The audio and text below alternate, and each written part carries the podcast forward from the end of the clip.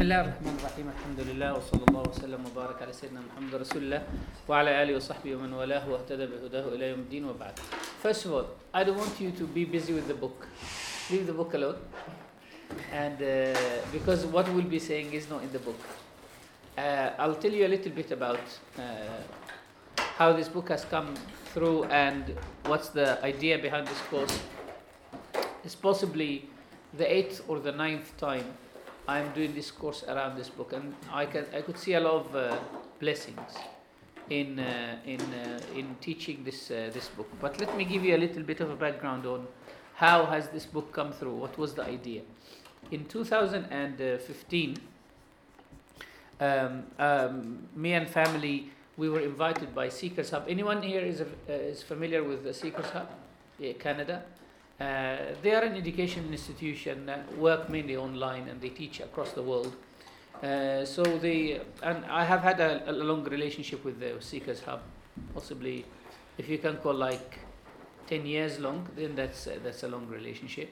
I was invited to mainly lead Taraweeh and be a resident scholar in Seekers Hub in Ramadan. Every Ramadan they invite some scholars or one scholar to come and teach. So when I went there, the idea was just like the long days we have here in the UK, where we fast for an enormous amount of hours, and we have a very short night as well. So what happened is in Seekers Hub, we decided that I will lead Taraweeh with half a juz, and then the other half juz will be read together with the group. So Taraweeh in half a juz, and then after we finish Taraweeh we sit and I recite, and everyone is following with their mushafs. But as a way of compensating for that half juz that's not read, what I used to do is to give people a gist of what are they going to listen to. Every Ramadan in every masjid, the Quran is recited over 30 days, pretty much in every masjid, isn't it? Pretty much, like it's generalization is a logical fallacy. So pretty much in every masjid we have the Quran recited over the 30 days or the 29 days of Ramadan. But what happens every year, we go to the Taraweeh and we listen to the Imam, and we don't connect with what the Imam is reciting. Well, we might know that the Imam's voice is nice, his recitation is beautiful, but why is he raising his voice here? Why he is lowering his voice there? What's the point of all of this? That's actually a problem. Another thing is, if you speak Arabic, reading the Quran, reading a juz every day, which is supposed to happen, is not an easy task. It's not an easy task to read a juz of the Quran every day, so to finish the Quran every month. Because a juz is about 20 pages. Reading 20 pages, even if you're fluent in Arabic, is not a task. Unless you are a hafidh of the Quran like me, then you will have to recite every day anyway. That's like, that comes part of like your regular daily routine. So I have to have a revision, like at least half a juz every day, and it goes on and on like that. If you don't read Arabic and you are struggling with it, so you might think, let me read the translation. And reading the translation is equally a tedious task, because what you have is like, you have a lengthy translation, probably it's if it's Yusuf Ali or Marmaduke Pickthall or any of these old translations, thou art and all of that language is quite difficult. Even modern translations, I have about 25 different translations of the Quran. Whether it's a modern or old translation, English, the English that is written in is actually good English. And the problem is not with the English, it's with our English. Our English has gotten so bad that even classical or standard English became like a different language to us. So I thought the only way to come out of this dilemma would be, I will summarize the themes of the juz that I'm about to recite and talk to people about it. 20 minutes, I said to the people there in the hub, 20 minutes, 15 minutes before the Taraweeh, I will just recite, I will read a summary of what we're going to recite. And in order to do this, this is not a simple job. It's not like reading through the juz and then thinking what are the themes that are discussed there and just putting them together. It's not a simple job. You will need to read a lot of tafasir, you need to do a lot of like background work, in order to make sure that you say to the people, what's the most important thing? If you have to pack your luggage and put everything that you have, it's an easy job.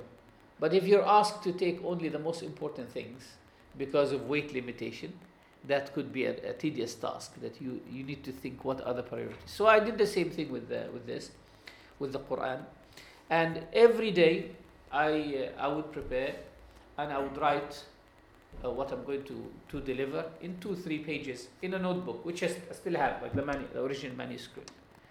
Over the month, it actually became about 70 pages, 70-80 pages of writing, which is quite interesting. In the middle of the juz, I will say, okay, this theme is like this, and check the number of ayah.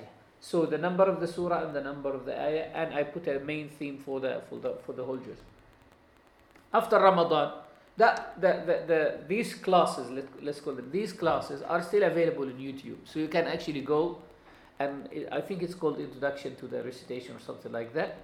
Like, listen to them one by one, and subhanAllah, I still meet people to this day anywhere in the world who say to me, or and here in the UK, who say to me, subhanAllah, we benefited immensely from those videos. Those videos are still available. It's a good thing. Alhamdulillah, people continue to listen to them. But after Ramadan, what I thought of is, how can I make this a written book? Like, how can I turn this into a book that people can, in the middle of Ramadan or the beginning of Ramadan, or even outside Ramadan, pick it up? I want to know what is in the Quran. What does this Quran say? Okay, I'm going to put a plan for myself to read this over a month. So I will read 2-3 pages every day that summarize for me what the juz is about. With this in mind, I took that written material, typed it, and re-edited it, because when you publish something, it has to be written in a completely different way. Re-edited that. And I sent the edited material in Arabic. It was in Arabic. By the way, the original was actually written also was written only in Arabic. I sent it to some of my colleagues and my teachers in different parts of the world. I said, read through this and give me your feedback. Do you think this is worth publishing? And to my surprise, actually, one of them said it helped him a lot in his Taraweeh. He was an Imam of Taraweeh. So he said it actually gave him a different dimension of reflecting on his recitation as an imam in Taraweeh. So that gave me a lot of encouragement to take it to the next step. Read again and again over it. Some shiuch helped in editing it, some typographical mistakes. And then I thought this should be put into English now. I gave it to a student from Singapore whom I taught, and asked him to do the work of translation. He came back with a translation which I didn't like. And then I gave it to another brother. He came back with a translation which was a bit better, but still I didn't like it. The main reason why I didn't like it is the Arabic is written in a very metaphorical way. The English should reflect what has been said in Arabic. So I gave it to a man called Dr. Asim Yusuf from Birmingham. Some of you know him. His daughter has written a mawlid. She's very intelligent and very talented young girl. And Dr. Asim himself, his English is like superb. I could have translated the book myself, to be honest, but I thought one of the ways of testing what you write is to give it to people and see if they can actually understand and translate it into another language. The translation we were planning for it about a couple of months. It took a year. And then it came back, me and my wife, she would read the English, she would print out the English, read it, and I'm following with my iPad, the Arabic. And I say, no, this is not what I want to say, I want to say this. It helps when the author speaks English, because he can actually look at the translation and say, no, this is not what I want to say. That basically went back and forth at least 5 times, like the whole book. So the book that was started in 2015 came out in late 2000, came actually in 2017. So that was not good. That was not good in a sense, but it was good in the sense that it took its due work. This is the book that you have in front of you. It has the Arabic on one side, whole side, so that it doesn't interrupt your English. I mean, if you're reading the English, it shouldn't be interrupting you. And the English is on another side. This book is ideally written is ideally read over a month, and is ideally read more than one time, because yes, you might find it very simple and flowy, but you won't be able to grasp the themes unless you read it over and over again. Alhamdulillah, Ridwan, Sidi Ridwan, and what's your name, Sidi? Tan'im. So Sidi Tan'im has the first edition of the book, hardback, if you can just like show it up. Okay. Yeah. It's a hard, this is the hardback, that was the first edition. This is sold out. So we published 1,500 copies. And subhanAllah, they went so quick. Dr. Asim himself, he publishes books, and he said like his books didn't go as quick as this.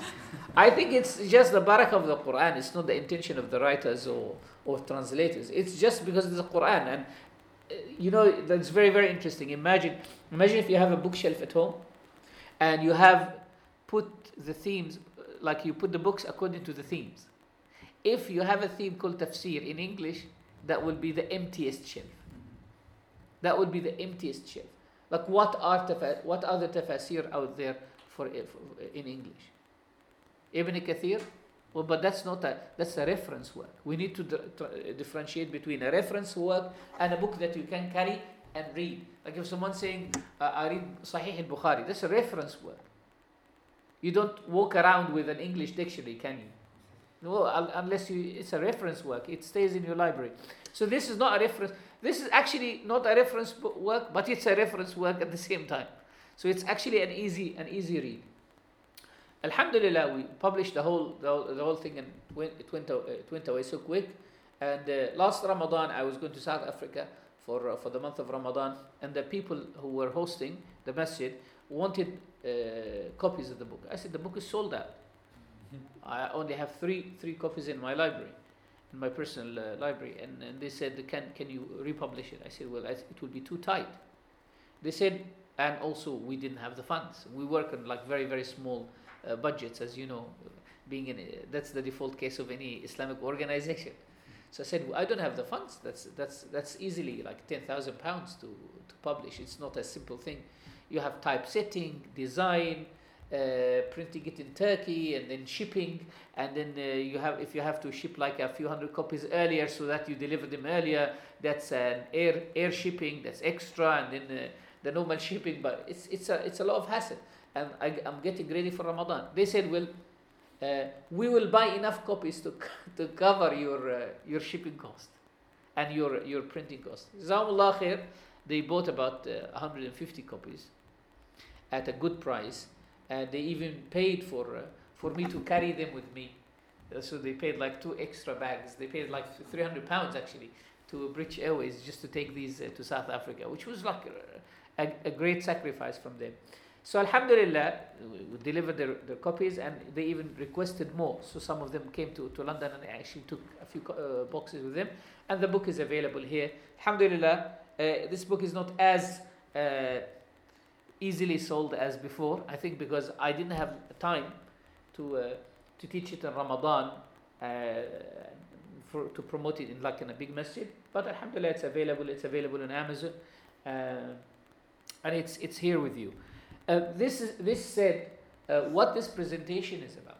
This presentation or this day course is not about what is in the book, because as I said, this book can easily be read on your own.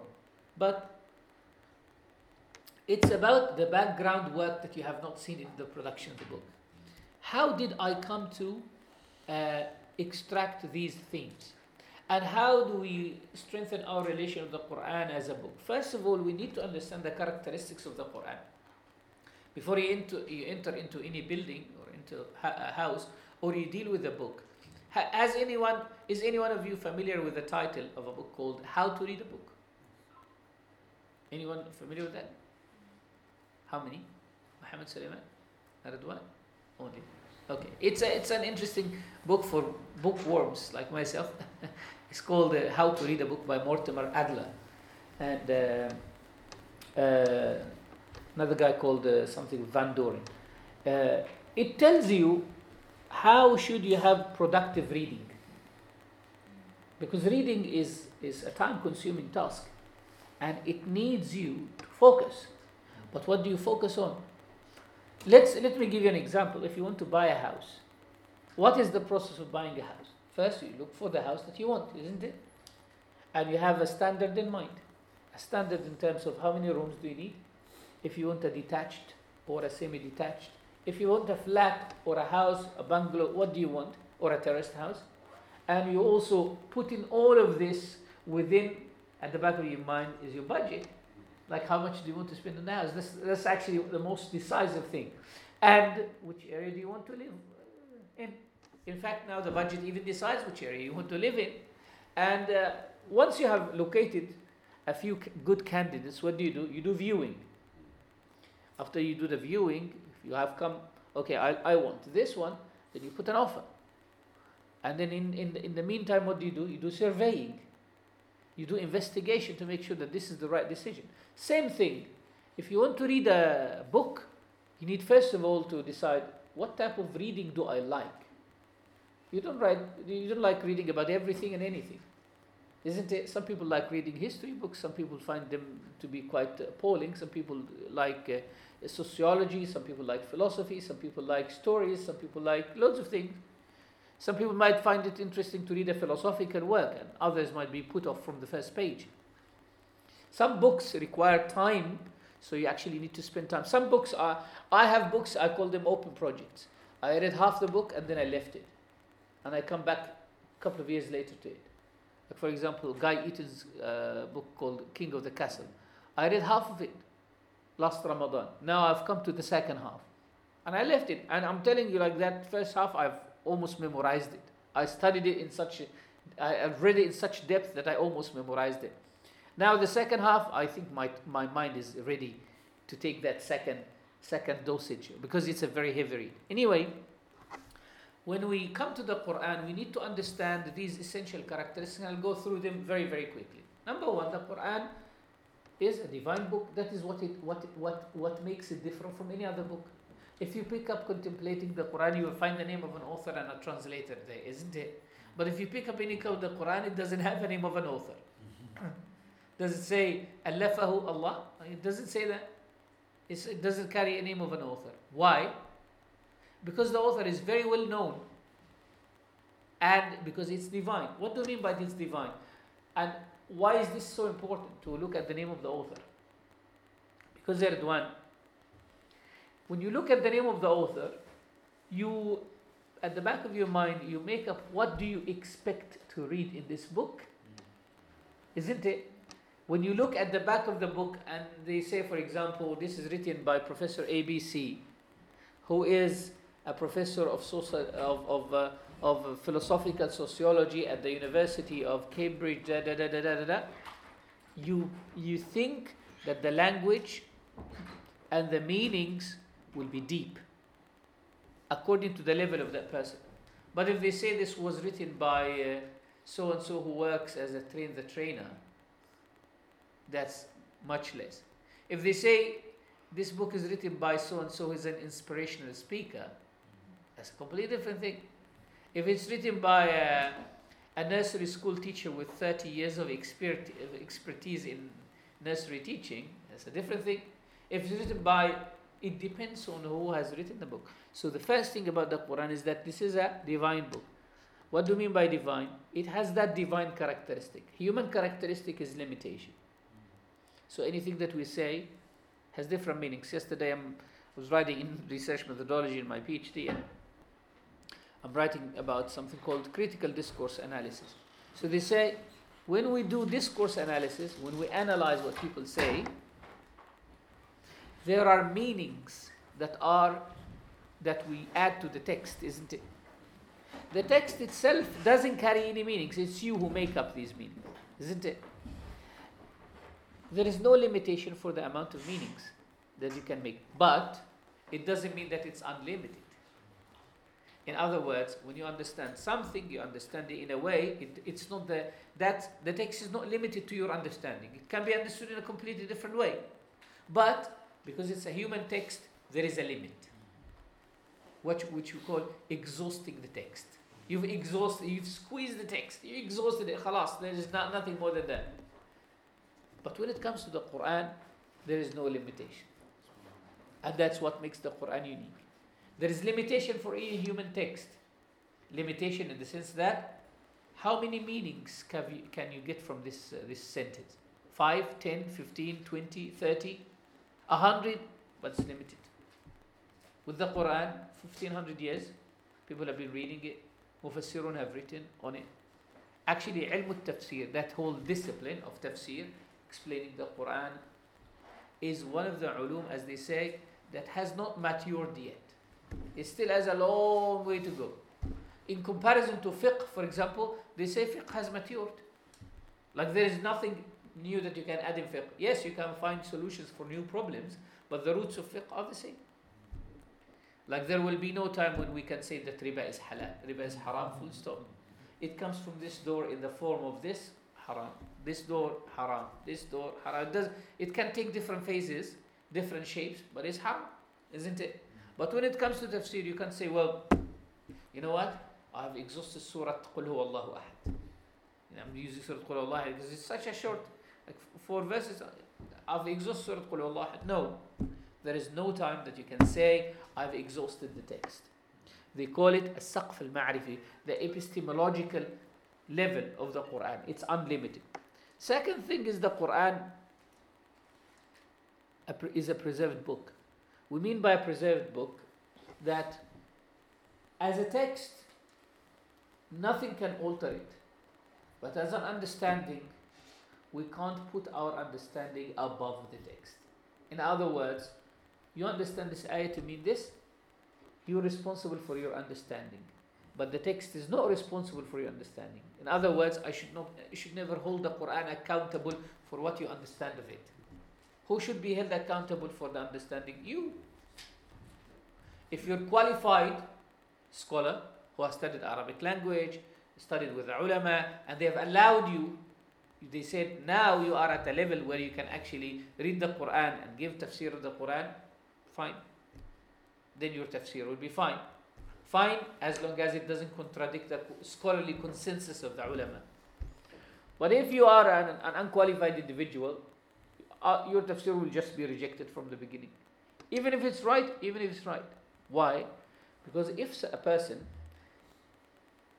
who is not qualified in medicine puts on a coat, goes to a surgery theater, and he cuts someone's tummy, and he treats him, from a problem, and saves his life, we will thank that person for saving the life of that patient, isn't it? We'll say thank you very much, Jazakallah khair, for saving the life of that person.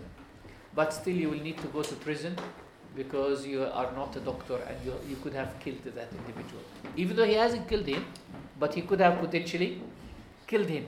So assuming the job of someone, assuming a job you are not qualified for is itself a sin, regardless of whether the outcome is correct or wrong. Let's say, for example, so Muhammad Sulaiman asks a person who's not qualified a fiqhi question. And he said, jaiz, permissible. What's the hukm of this? Permissible. Well, even though he is not qualified, and even though it is actually jaiz, but that person is wrong. Isn't it? Why? Because it's just haphazard. So the Quran is preserved. At which level? The Quran is preserved at the level, and we can spend, by the way, every one of these items, we can spend a whole day talking about. The Quran is preserved at the level of the audiological level, the pronunciation. So the pronunciation of a letter, how the letters of the Quran are pronounced, in what we call ilm al-tajweed. So why do we study tajweed? In order to know how to pronounce the Quran correctly. The Quran is also preserved at the level of what we call the script. So the Quranic script is not like any other script. If you write, for example, the word ulama in Arabic, it is ayn, lam, mim, alif, and then hamza, isn't it? But in the Quran, you will find it written like this in some places, and in some other places, the hamza at the end is written on a waw. Sometimes it's alif, lam, ayn, lam, mim, waw, hamza. So where did the last alif go? Like why would a word, same pronunciation, be written in the same book here in a specific shape, there in a specific shape, in the same book. Shuraka, Salah. Why is Salah written? Sad, Lam, Waw, Tamarbuta. Is it there? It's not Salah. It's Salah. Why? And why didn't we read the Quran and write it in the same way as we read it?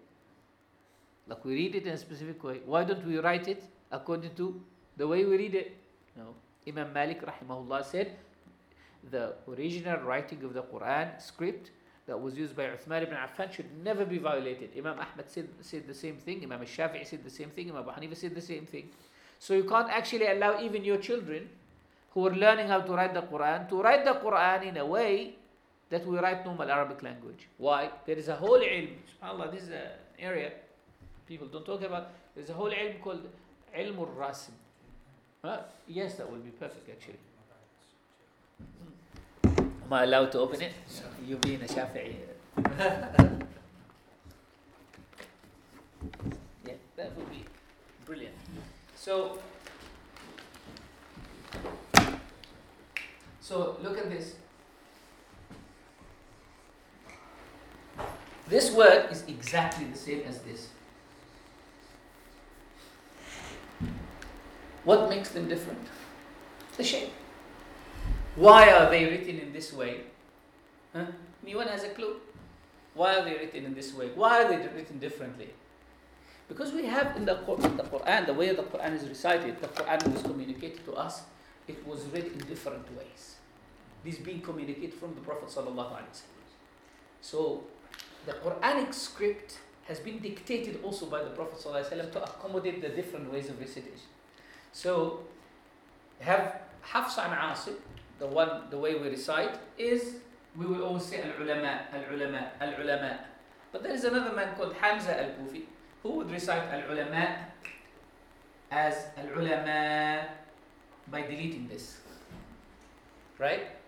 Or by changing this Hamza into an alif. It will be al-ulama, just a bit longer. Or by changing it into an alif and adding another alif here. So how many alifs? Three. And each one is like two lengths. So it will be al-ulama. It's like a bit longer, right? Because he does that, and this is how the Prophet ﷺ also read it, what about this? He will read this also the same. Al-ulama, al-ulama, al-ulama. But he has also al-ulama. Right? Al-ulama. Al-ulama, with putting your lips forward. That's also a way. These two extra choices are only in this one, but not in this one.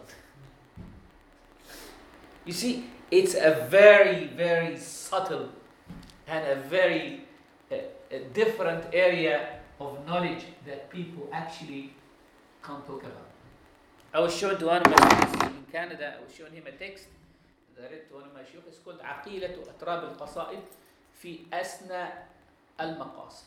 It's a poem of just above 300 lines, almost 300 lines, by a man called Imam al-Shatibi, Imam Asim al-Shatibi rahimahullah. And I said, what's this about? I said, this is not about tajweed. This poem describes all the, let's call them, the odd words in the Quran, how are they written? In other words, if all the mushafs in the world, some hater were to put them together and burn them, the ulama of Rasm can rewrite the mushaf in exactly the same manner from their heads. Why? Because this qasida and these books describe, for example, the word. Read that. Huh? Malik. Huh? Isn't it? It's here. Malik, isn't it? In Surah Al-Fatiha, Maliki Yawm al-Din, but it's written as Malik, isn't it? Because there is another recitation, Warsh, Malik, Ar-Rahman Ar-Rahimi, Maliki Yawm al-Din. Right? Now, anywhere in the Quran, for example, anywhere in the Quran where the word Malik, is it written like Malik? No. Only in Maliki Yawmiddin. If it's anywhere in the Quran, it is written the normal way. Where do we get that from? Or how is that described? قال الشاطبي رحمه الله بالصاد كل صراط والصراط وقل بالحذف مالك يوم الدين معتبرا. Like say that Malik Yawmiddin is with the removal. Removal of what? Of the Hamza. So when he said Malik Yawmiddin is with the removal of the Hamza, it means that any other place other than Malik Yawmiddin is with the Hamza. Right? It's a very complicated thing. I just wanted to give you a hint of how the Quran is preserved at the level of how it is written, how it's pronounced. Not only that, brothers and sisters, but we have ilm, for example, people are not aware of. Well, people are aware of, but I mean like specialists are aware of. It's called ilmul ad, the science of counting. How many ayat are in every surah? Surah Al-Baqarah, for example. How many ayat are in Surah Al-Baqarah? 286. Right? 286, hold on. 286 Kufi count. Because there's another way of counting the Quran. There's a Madani count, 285. We have the Basri count. We have the Shami count. It's the same ayat. But where does the ayah end? Differs. You see? So they don't only know that, oh, you know what, it's like 285 here. No, 285. So what is the first ayah in Surah Al-Fatiha ends? Asking you, Surah Al-Fatiha. You recite Surah Al-Fatiha every day. Where is the first ayah ends? What's the first ayah of Surah Al-Fatiha? Uncle? We're just taking you because you are the eldest here, so you must have been reciting it longer than everybody else. Yes, that's one way. Uncle says that it is Bismillah ar-Rahman ar-Rahim. Muhammad Sulaiman. Alhamdulillah Rabbil Alameen. Imam Malik says Bismillah ar-Rahman ar-Rahim is not part of the Fatiha. Imam Shafi'i says it's part of Fatiha. So if Imam Shafi'i's count, it will be. Why did Imam Shafi'i say that, and why did Imam Malik say that? Because Imam Malik follows the Madani count.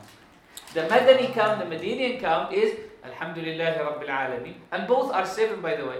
Alhamdulillah Rabbil Alameen, Ar-Rahman Ar-Rahim, Maliki Yawmiddin, Iyyaka na'budu wa Iyyaka nasta'in, Ihdina as-sirat al-mustaqim, Sirat alladhina an'amta alayhim, and then Ghayr al-maghdubi alayhim wa al-dhalin, seven. The other one. بسم الله الرحمن الرحيم الحمد لله رب العالمين الرحمن الرحيم مالك يوم الدين إياك نعبد وإياك نستعين اهدنا الصراط المستقيم صراط الذين أنعمت عليهم غير المغضوب عليهم ولا الضالين. Okay, that's the same. Right? That's just a very simple, to be honest, very simple superficial example. But we can actually go into a long. How many surah ayat al-Kursi? Is it one ayah or two? الله لا إله إلا هو الحي القيوم لا تأخذه سنة ولا نوم. Is it الله لا إله إلا هو الحي القيوم and stop and then لا تأخذه سنة ولا نوم, or is it all the way through? You need to know which count are you following, otherwise you'll be in trouble. So that just shows you how the Quran is a preserved book and that everything in the Quran has actually been taken good care of. The Quran is also a miraculous book. When we say that the Quran is a miraculous book, we mean that the way it is written, the way it is recited, the way it's understood is miraculous. Its language is completely different from Arabic language, even though it's in Arabic. But you know, Arabs normally speak of two categories of language, prose and... Yes, I hope that people just focus on the dars. Leave the gadgets away, please. Arabic, we have prose and poetry, isn't it? Any language, you have prose and poetry. Poetry is what rhymes, has meter. They said that Arabic language is prose, poetry, and Quran. So they couldn't actually classify the Quran under any of the other two categories. Why? It's Quran. I was discussing it with some people the other day, that some parts of the Quran follow the Arabic meter of poetry. I mean like some ayat, but it doesn't make it actually poetry. Why? Because we have 17 poetic meters. In English, that shows you the limitation of English. We're like 5 or 7 in English. The most common one is what? Iambic, isn't it? You know iambic? Iambic poetry? You know what? You don't know what iambic poetry is? By the way, English is my second language, so I should be worse than all of you. Okay. Iambic poetry is the poetry that has got iambs. Iamb is a meter that goes like this, te, tum. It's like, it goes like that, te, tum, te, tum, to, te, tum. So each one of these is called what? Iamb. If you've got 3, it is triiamb. If it is 5, it's called pentameter, isn't it? Pentameter. And Shakespeare was known for this. And this was common, and this is actually quite common. Why? Because they say it's similar to the beat of the heart. Te-tum, te-tum, te-tum. Like, it's like that. So if you read Shakespeare's, shall I, you remember? Shall I compare thee to a summer's day? Okay.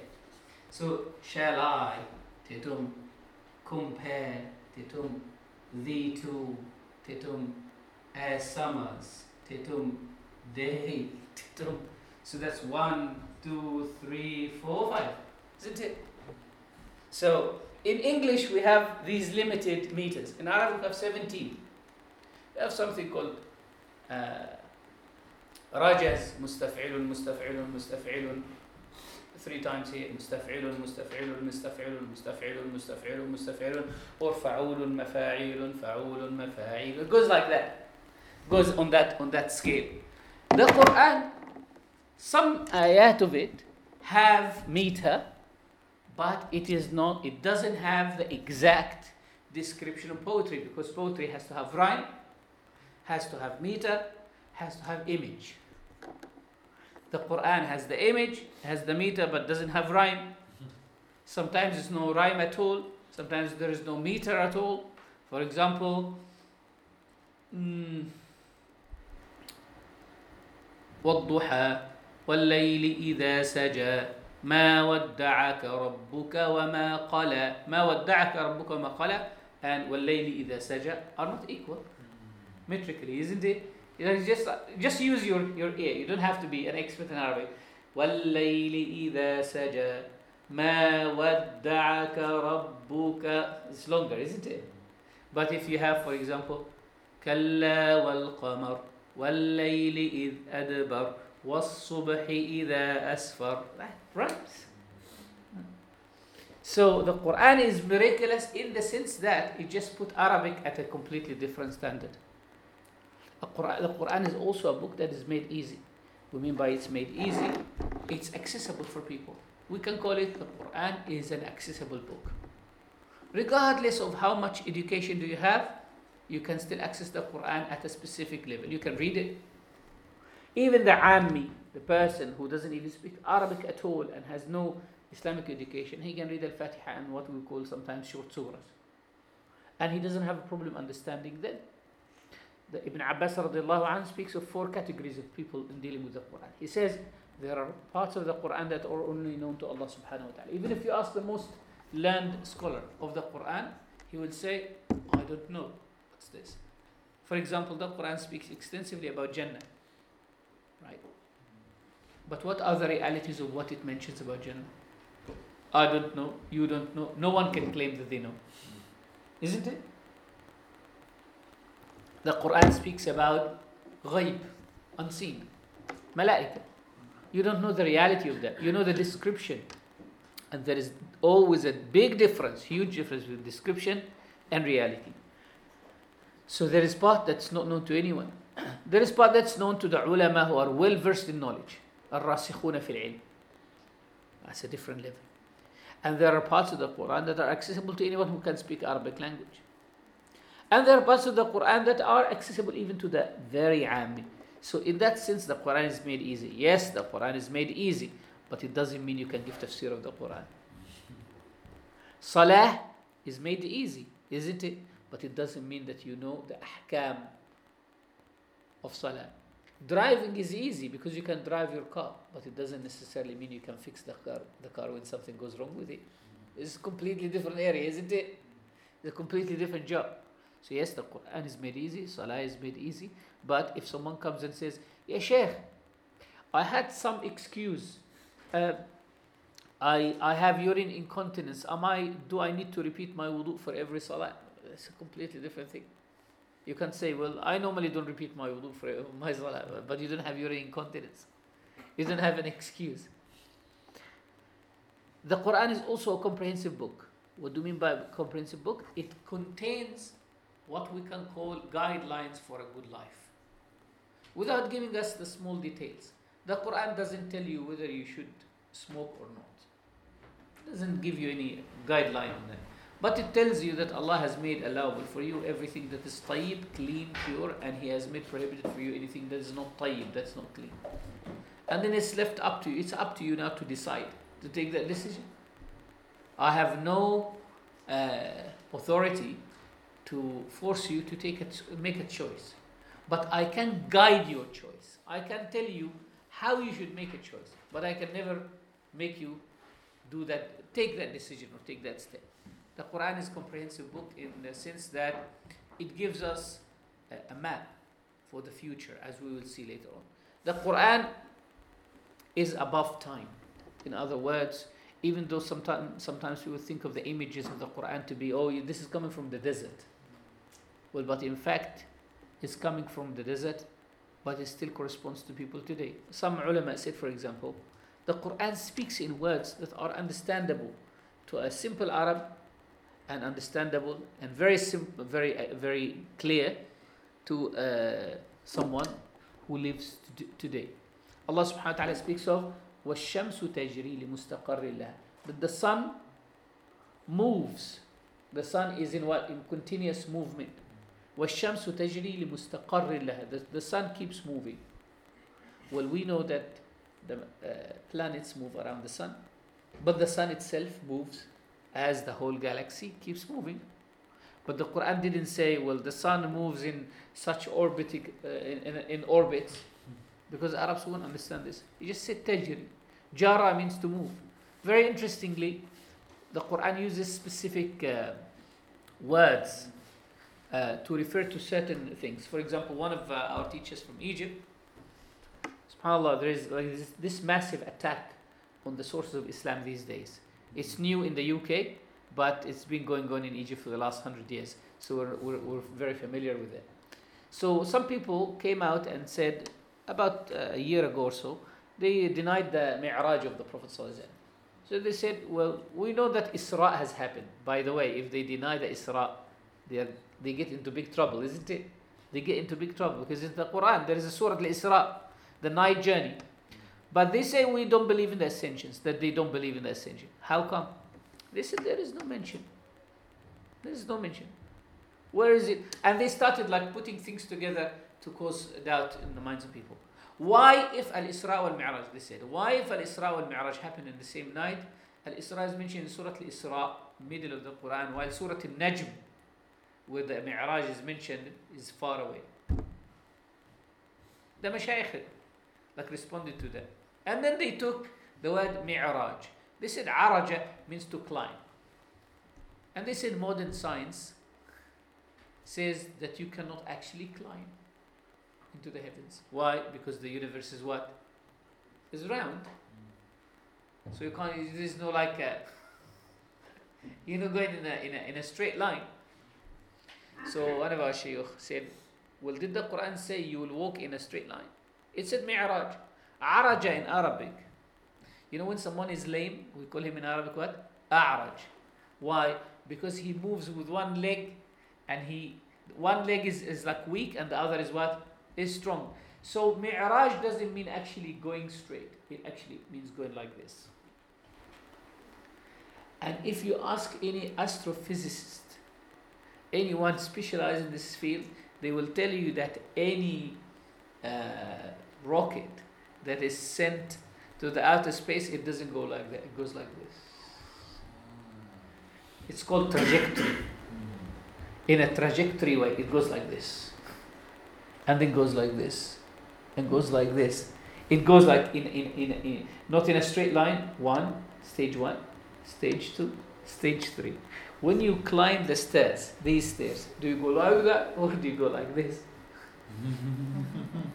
That's why the stairs are called what? Mi'raj. So that Shaykh said, look, the Quran used that. Used the word mi'raj. And there is actually a clear and a specific use for this word that makes it the most suitable thing. The Quran is also a universal book. We mean by it being a universal book that the stories of the Quran shouldn't be viewed as just stories. In fact, they should be viewed as selection that has got a universal lesson. Why of all the prophets that we have heard of in the Quran, Musa alayhi salam is mentioned so frequently. He's mentioned more than the Prophet sallallahu alayhi wasallam himself. Isa alayhi salam, there are only snippets of his life that are mentioned. What do you know about Isa alayhi salam from birth, when he spoke in the cradle, until he became a man? What do you know in between? Nothing. But you know of Isa alayhi salam, when he was a child, he spoke in the cradle, and that's it. And then you see him as an adult, as a big man, isn't it? Guiding.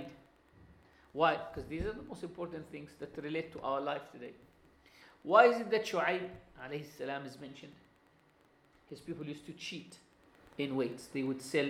They had no economic and financial ethics. And look at the world today. It's full of like disasters when it comes to money controls people's ethics. So there is a universal factor here. So what are the main objectives of the Quran is in general? There are we can list four essential objectives of the Quran. Number one, the Quran has come to correct people's concepts and beliefs. As I said earlier, someone might disagree with me and say, no, the Quran has more objectives than these. Fine. Someone might say, well, the Quran has less objectives than these. Fine. These are all human work. The Quran has come to correct people's concepts and beliefs. And I mean by people's concepts and beliefs, not only that the Quran has come to say that you shouldn't worship a multiplicity of gods, you should worship one God. This is one of the concepts and beliefs. But one of the concepts that is common and more invading of people's minds today is thinking that this world is everything. That there is no other destination. It's a journey, and the destination is this. The Quran keeps saying, Al-Hayatul Dunya, Al-Hayatul Dunya, Al-Hayatul Dunya. And we never think, why is the Quran always describing life as dunya?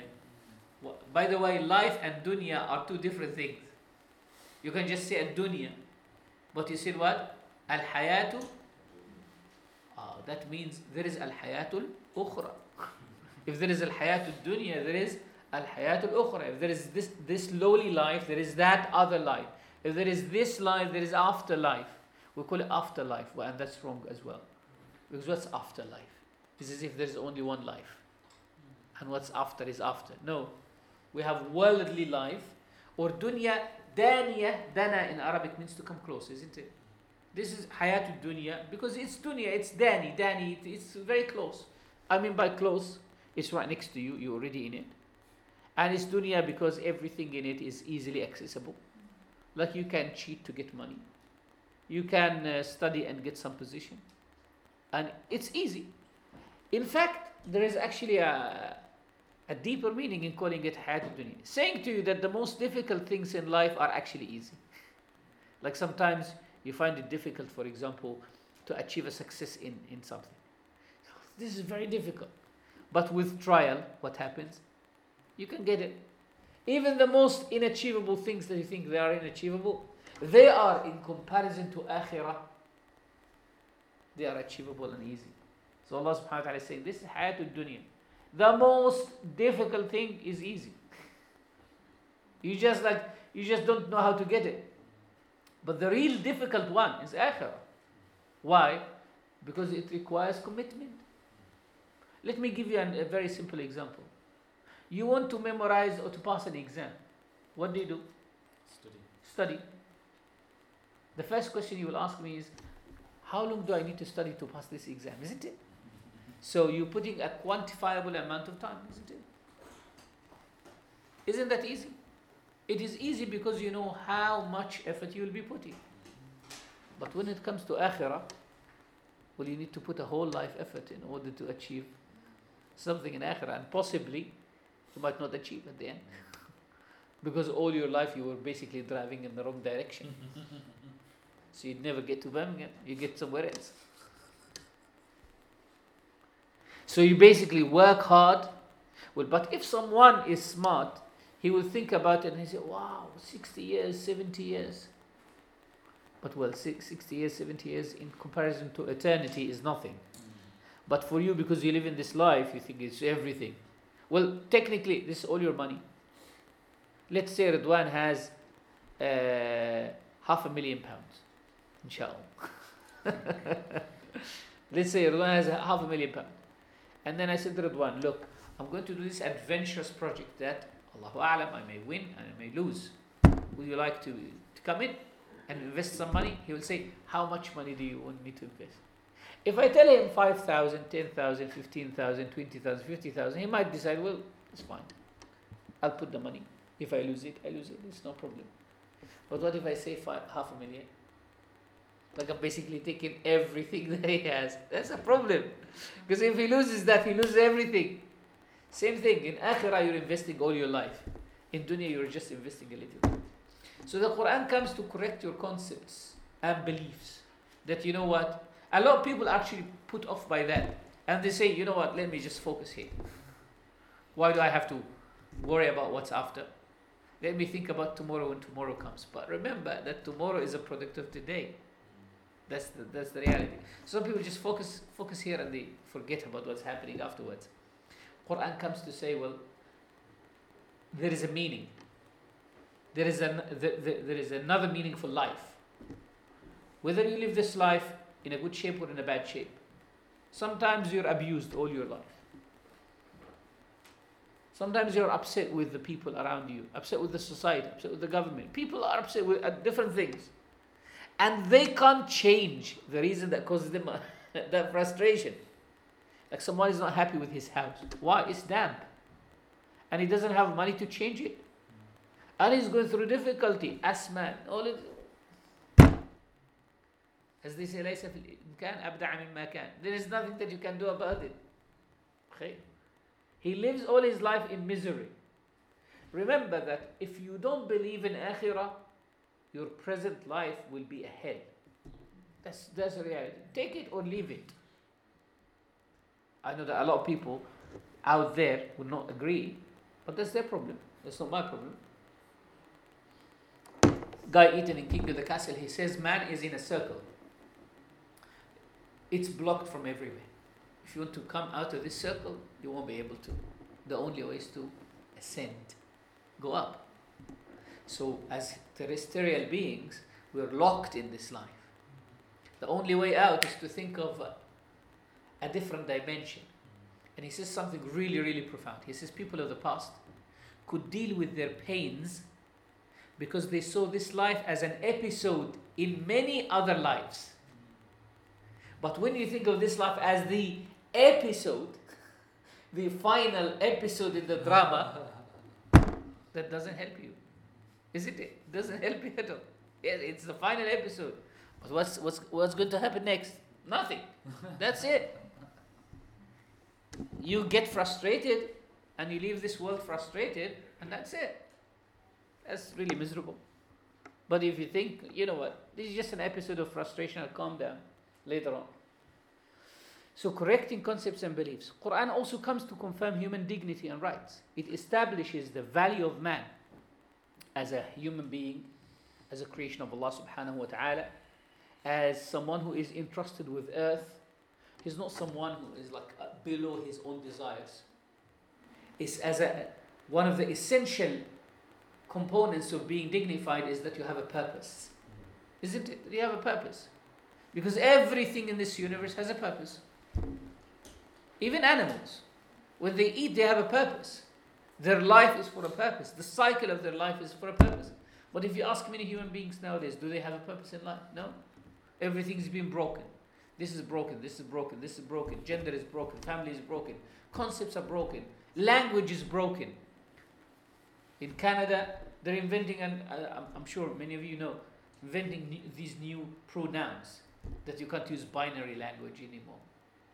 You know what binary language is? He and she. Yeah. You can't use binary language anymore. What are you breaking? You're breaking human dignity. You're breaking every simple thing. When you break every simple thing, how can we talk to each other as a society? Isn't it? There has to be something common between you and me to talk about, isn't it? So that when we refer, we're referring to something common. When I call this a screen, or I call this a table, or this a table, or wall, or a door, we have to agree that this is called a door. But if I say it's a door, you say, no, it's a window. And he says, no, it's a table. And she says, it's a chair. Excuse me, so what are we talking about? Isn't it? That's a reality.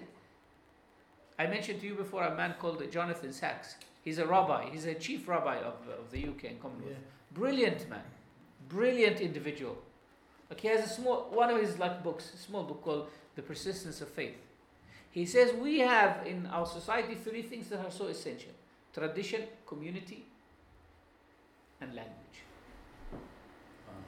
When you break tradition, you're breaking community, because every community comes with its tradition.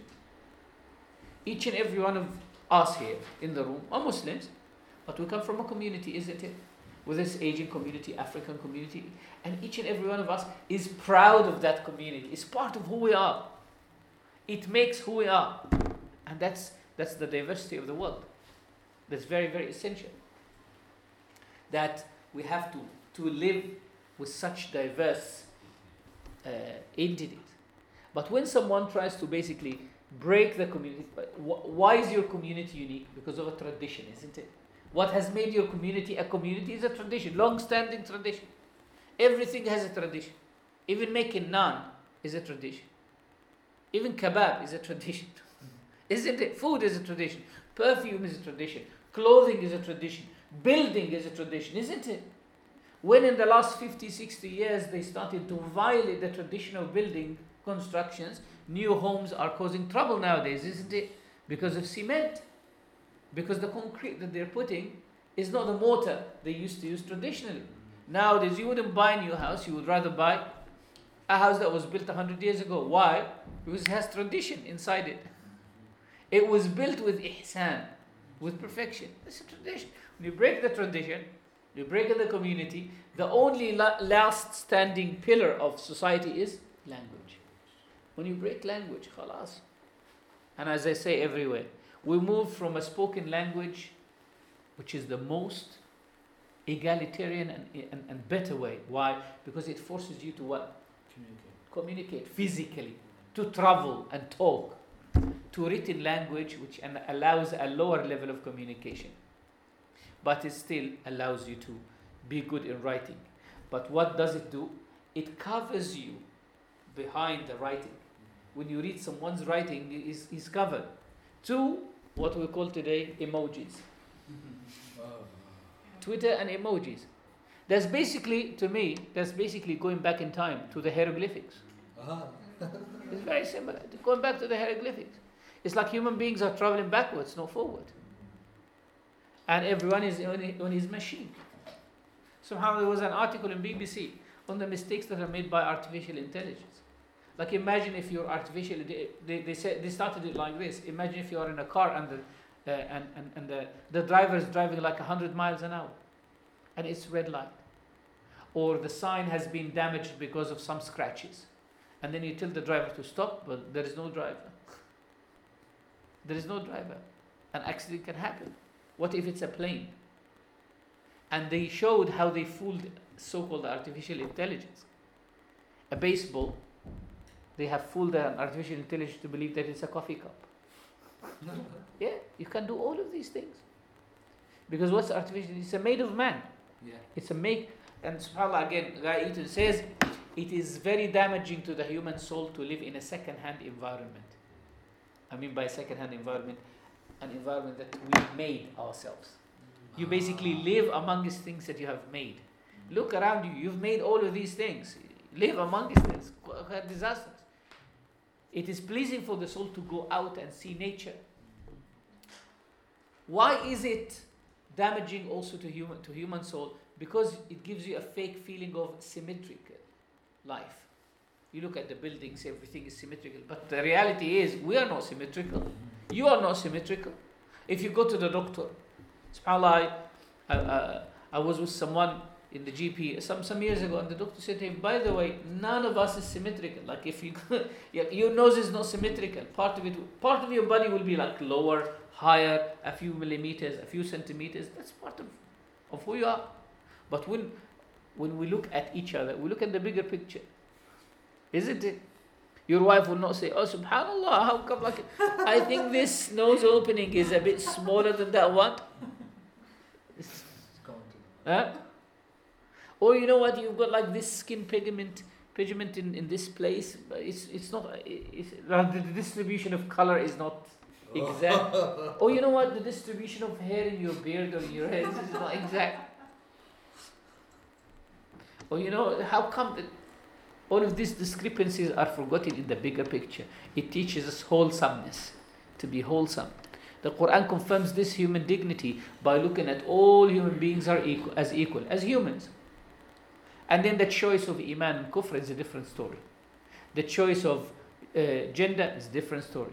The choice of the community they live in is a different story. The choice of the country is a different story. But what has happened? We started dividing ourselves.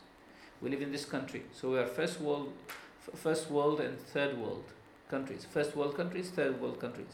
Oh, we inside Milton Keynes or inside Birmingham, we've got like the Asian community, and then within the Asian community, you've got Pakistanis, Bengalis, Indians, and then within the Pakistanis, you've got the Mirpuris, the Kashmiris, and then inside the Mirpuris, you've got these people from this village and that village.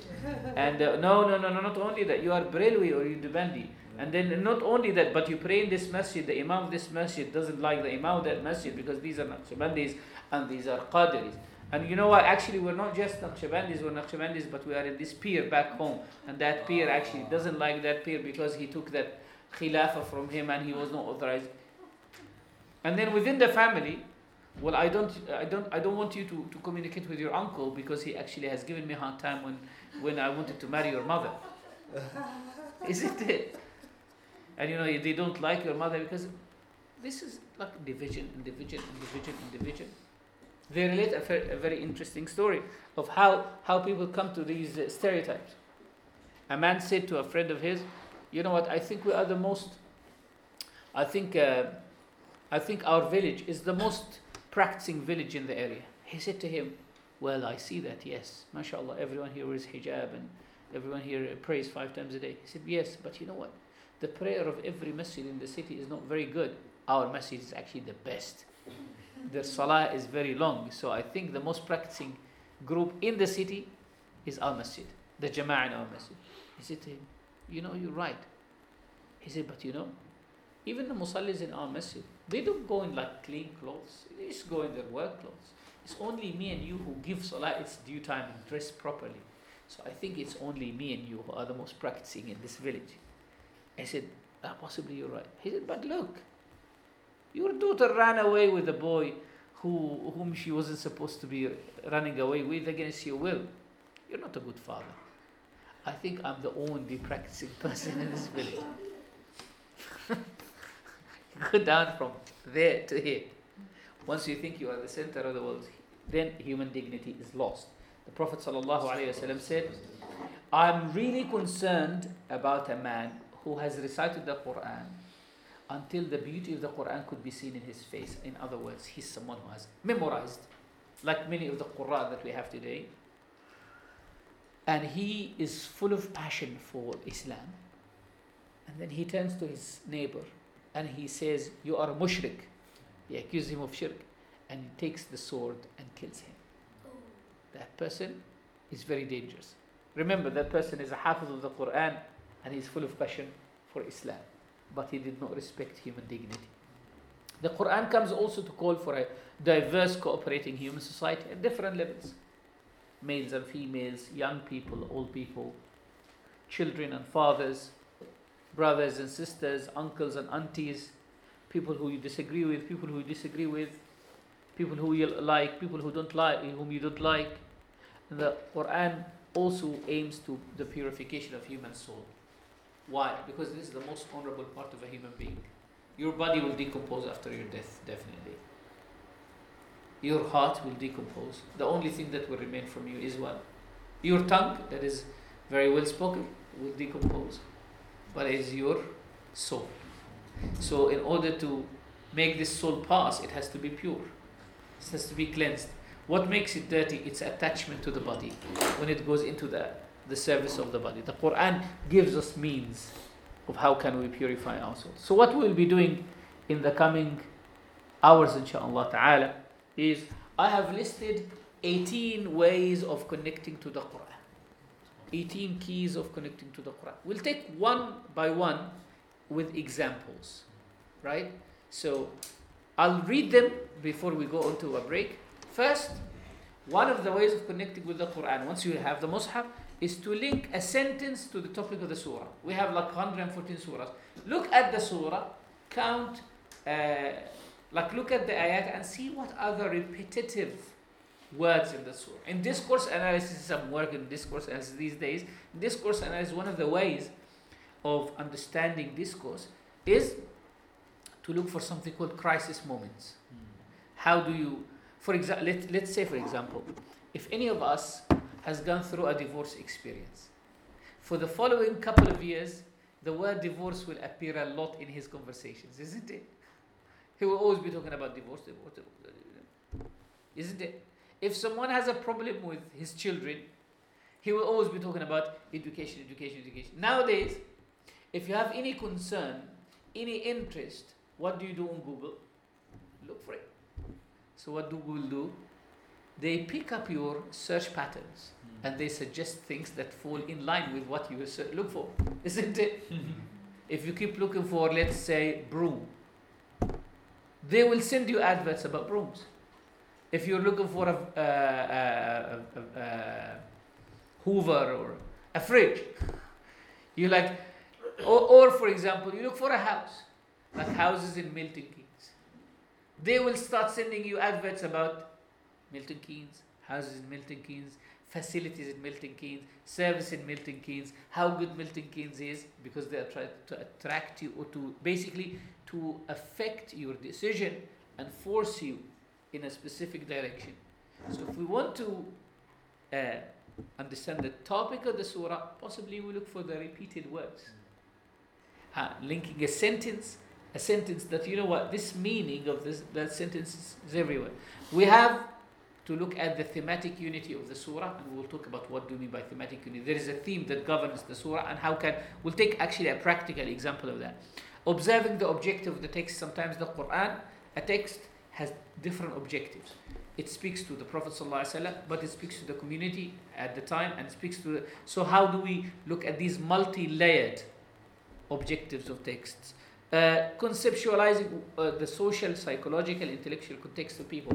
When this text came down, let's say, for example, you read a message, a conversation between me and Brother Naim. I send him a message. It will be wrong of him to take my message and share it with people without saying what's before and what is after. Why? Possibly someone reading that, he says, well, that's very harsh. But he doesn't know. Possibly... this message, I am rebuking him for not doing the same thing I've been talking about for a year. So this message is not harsh. It's basically a reminder after a whole year. Oh, that's very soft. Well, possibly the person is ill and he needs a bit of a soft language. So we need to conceptualize the people who received that ayah, to whom that ayah spoke in the first place. Were they poor or rich? Were they defeated or victorious? Were they in Mecca or Medina? Is it to young people or to old people? Sometimes we find different tafasir, different meanings of a word or an ayah. Rather than taking one and refusing the other, rather than coming to the sheikh and saying, which one of these is correct? You should actually think, can I take all of them together? Can I take all of them together? For example, you're invited to 2 or 3 events in a day, and they're all important. Rather than saying, which one should I attend? That shouldn't be the first question. The first question should be, can I attend 4 of them without upsetting anyone, frustrating anyone? If you can't, then you move to the other option. So, again, going back to the example of looking for a house, can I find a place that fits within all my criteria? Not necessarily 100%, but 50% of this, 60% of this. And if I have to sacrifice, which one should I sacrifice? Isn't it? You don't think, okay, you know what? Okay, I'm not going to live in a house. I'll go for a flat. That's not the first option that you go for. You would say, can I find a house that possibly is 2-bedroom, but it's very small, or needs a bit of work, but it's still within my budget? You try to look for that. So opting for a universal meaning rather than a particular interpretation. Understanding the complementary nature of Quranic texts. In other words, when the Quran repeats a word or a sentence, it has a meaning. It's not just a repetition. There is a meaning. So how do we understand it? Observing the narrations regarding a specific interpretation. Sometimes you find a narration saying this ayah was revealed in this place, this ayah was revealed in this place. It's the same ayah, but how can we understand and take both of them? Avoiding unnecessary naskh. We will talk about this inshallah. Sometimes we will say this ayah is cancelled, its hukm is cancelled.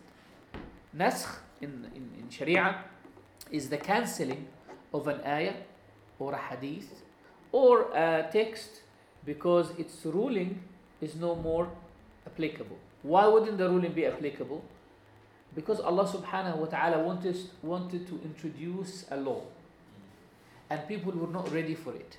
So He introduces that at levels. By the end of it, the law is established and people got ready of what they were supposed to get rid of. For example, let's say someone is so addicted to his phone. The solution is not, and then he sees, mashallah, this brother has a non-smartphone and he is living with that happily.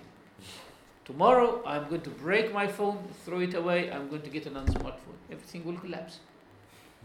Because you've got WhatsApp friends. You've got people you can't communicate with except through internet. So you need that.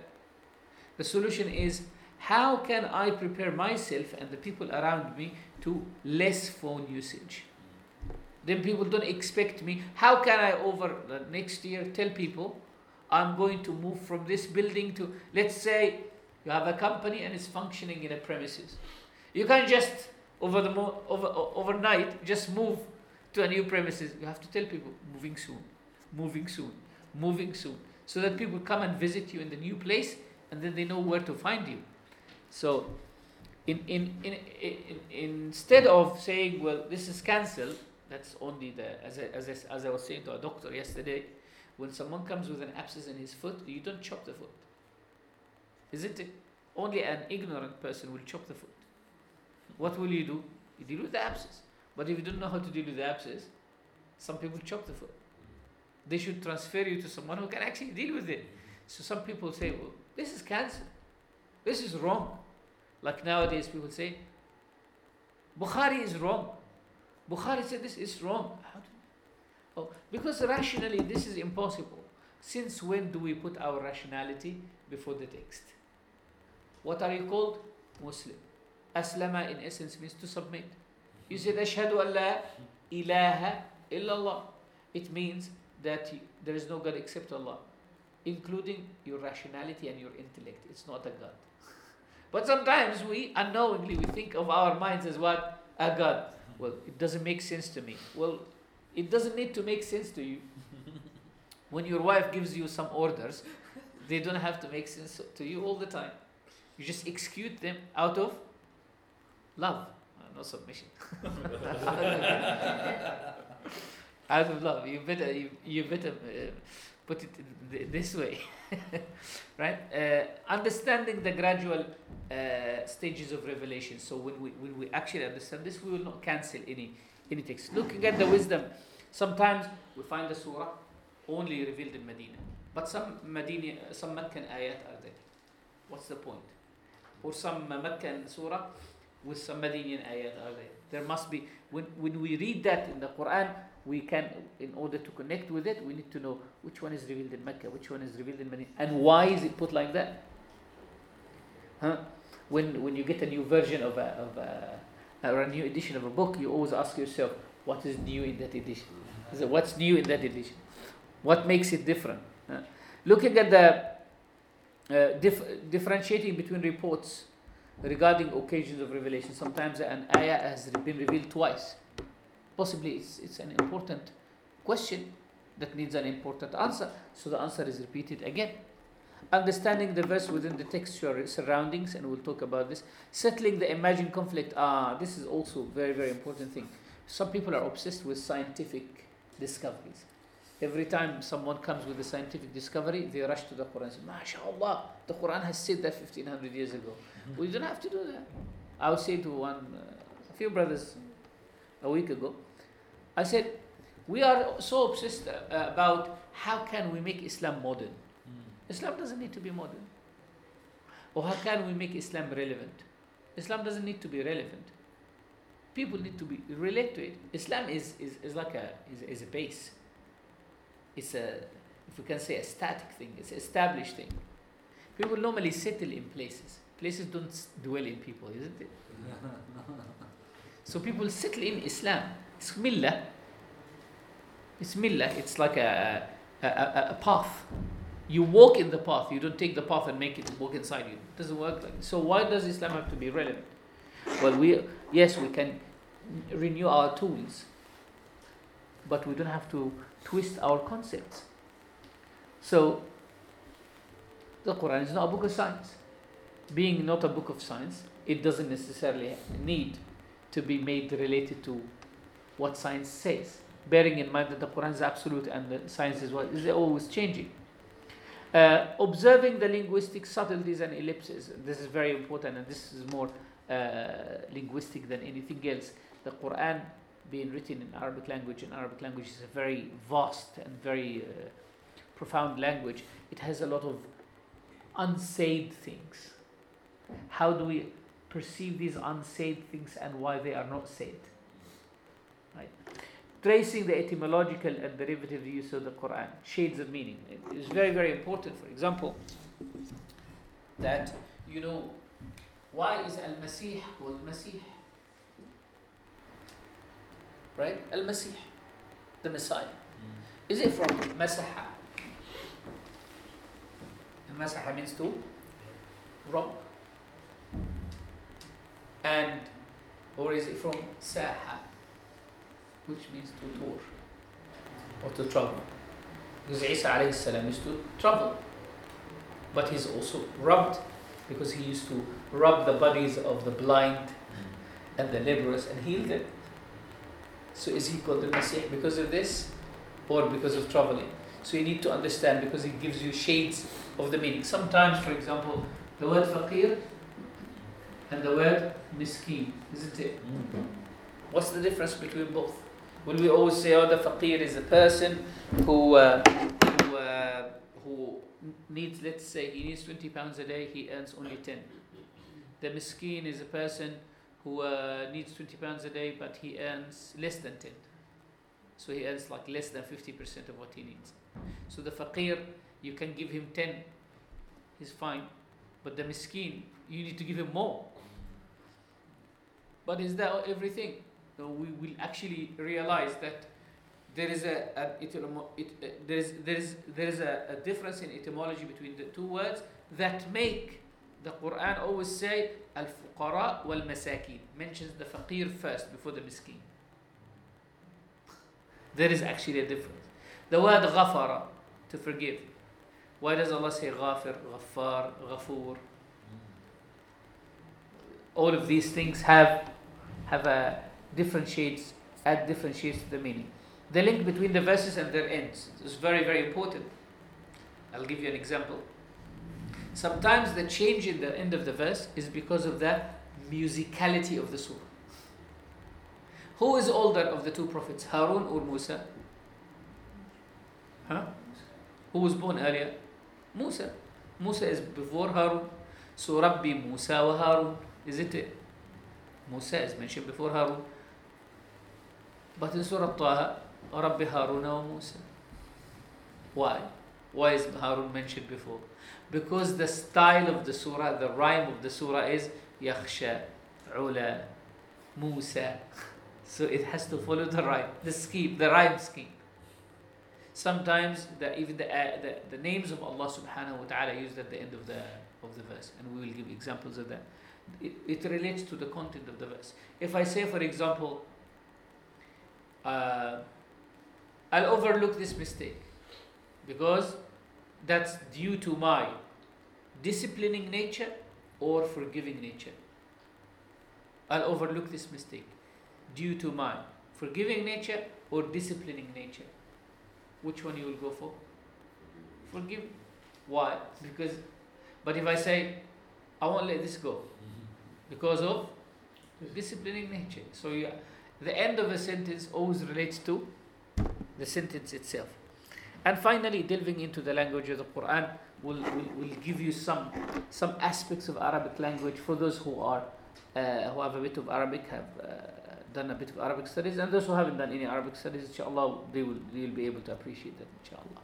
So we have taken about an hour and 21 minutes.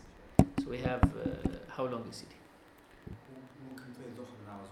Okay. So 15, 20 minutes. Okay, so I have 20 minutes and people can even have lunch if they want. Yeah, no, that's not. They can, okay, they can have like their lunch break now. Yeah. Okay. Or did you have another plan? We can have another lunch break at Asr maybe. Slightly later, we have some snacks and we can have the lunch at Asr time. Okay. About 2 o'clock. Yeah, bismillah. Khalas, so we'll give 15 minutes. When do you start back at 12:30? Okay. So it's not too long. Okay, inshallah. Jazakumullah.